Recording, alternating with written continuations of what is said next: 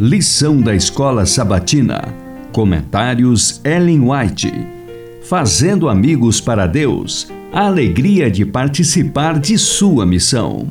Lição 11. Compartilhando a história de Jesus. Sábado 5 de setembro.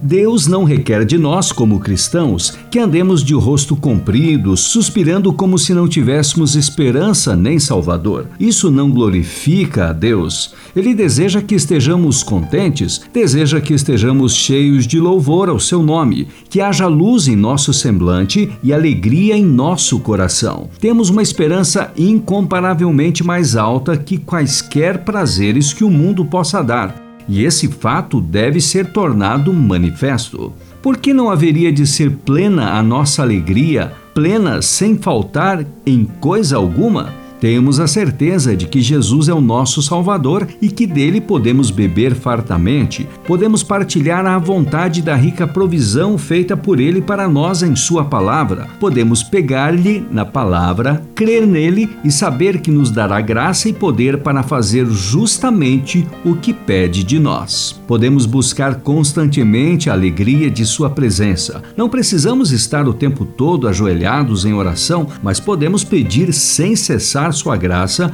mesmo enquanto andamos pela rua ou quando nos achamos empenhados em nossos deveres diários e comuns. É-nos possível manter o espírito elevado a Cristo e ele nos comunicará generosamente sua graça. Nossa alta vocação, página 146. Quando o obreiro se coloca perante o povo para lhes apresentar as palavras da vida, ouve-se em sua voz o eco da voz de Cristo. É patente que ele ande com Deus, que esteve com Jesus e dele aprendeu. Introduziu a verdade no íntimo santuário da alma. Ela lhe é viva realidade e ele apresenta a verdade em demonstração do Espírito e de poder. O povo ouve o jubiloso som. Deus lhes fala ao coração por meio do homem consagrado a seu serviço. Quando, mediante o Espírito, o obreiro exalta Cristo, torna-se, na verdade, eloquente. Se ele mesmo comeu do pão da vida, se bebeu da fonte viva,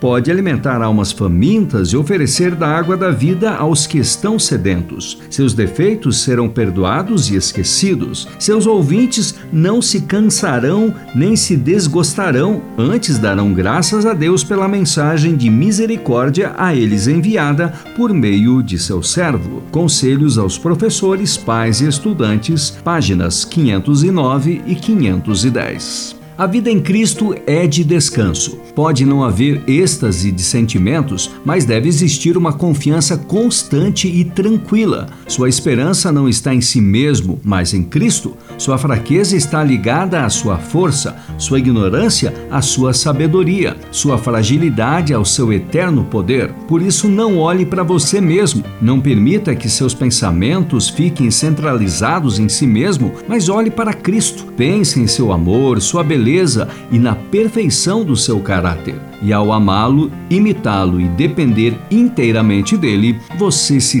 transformará à sua semelhança. Caminho a Cristo, páginas 70 e 71.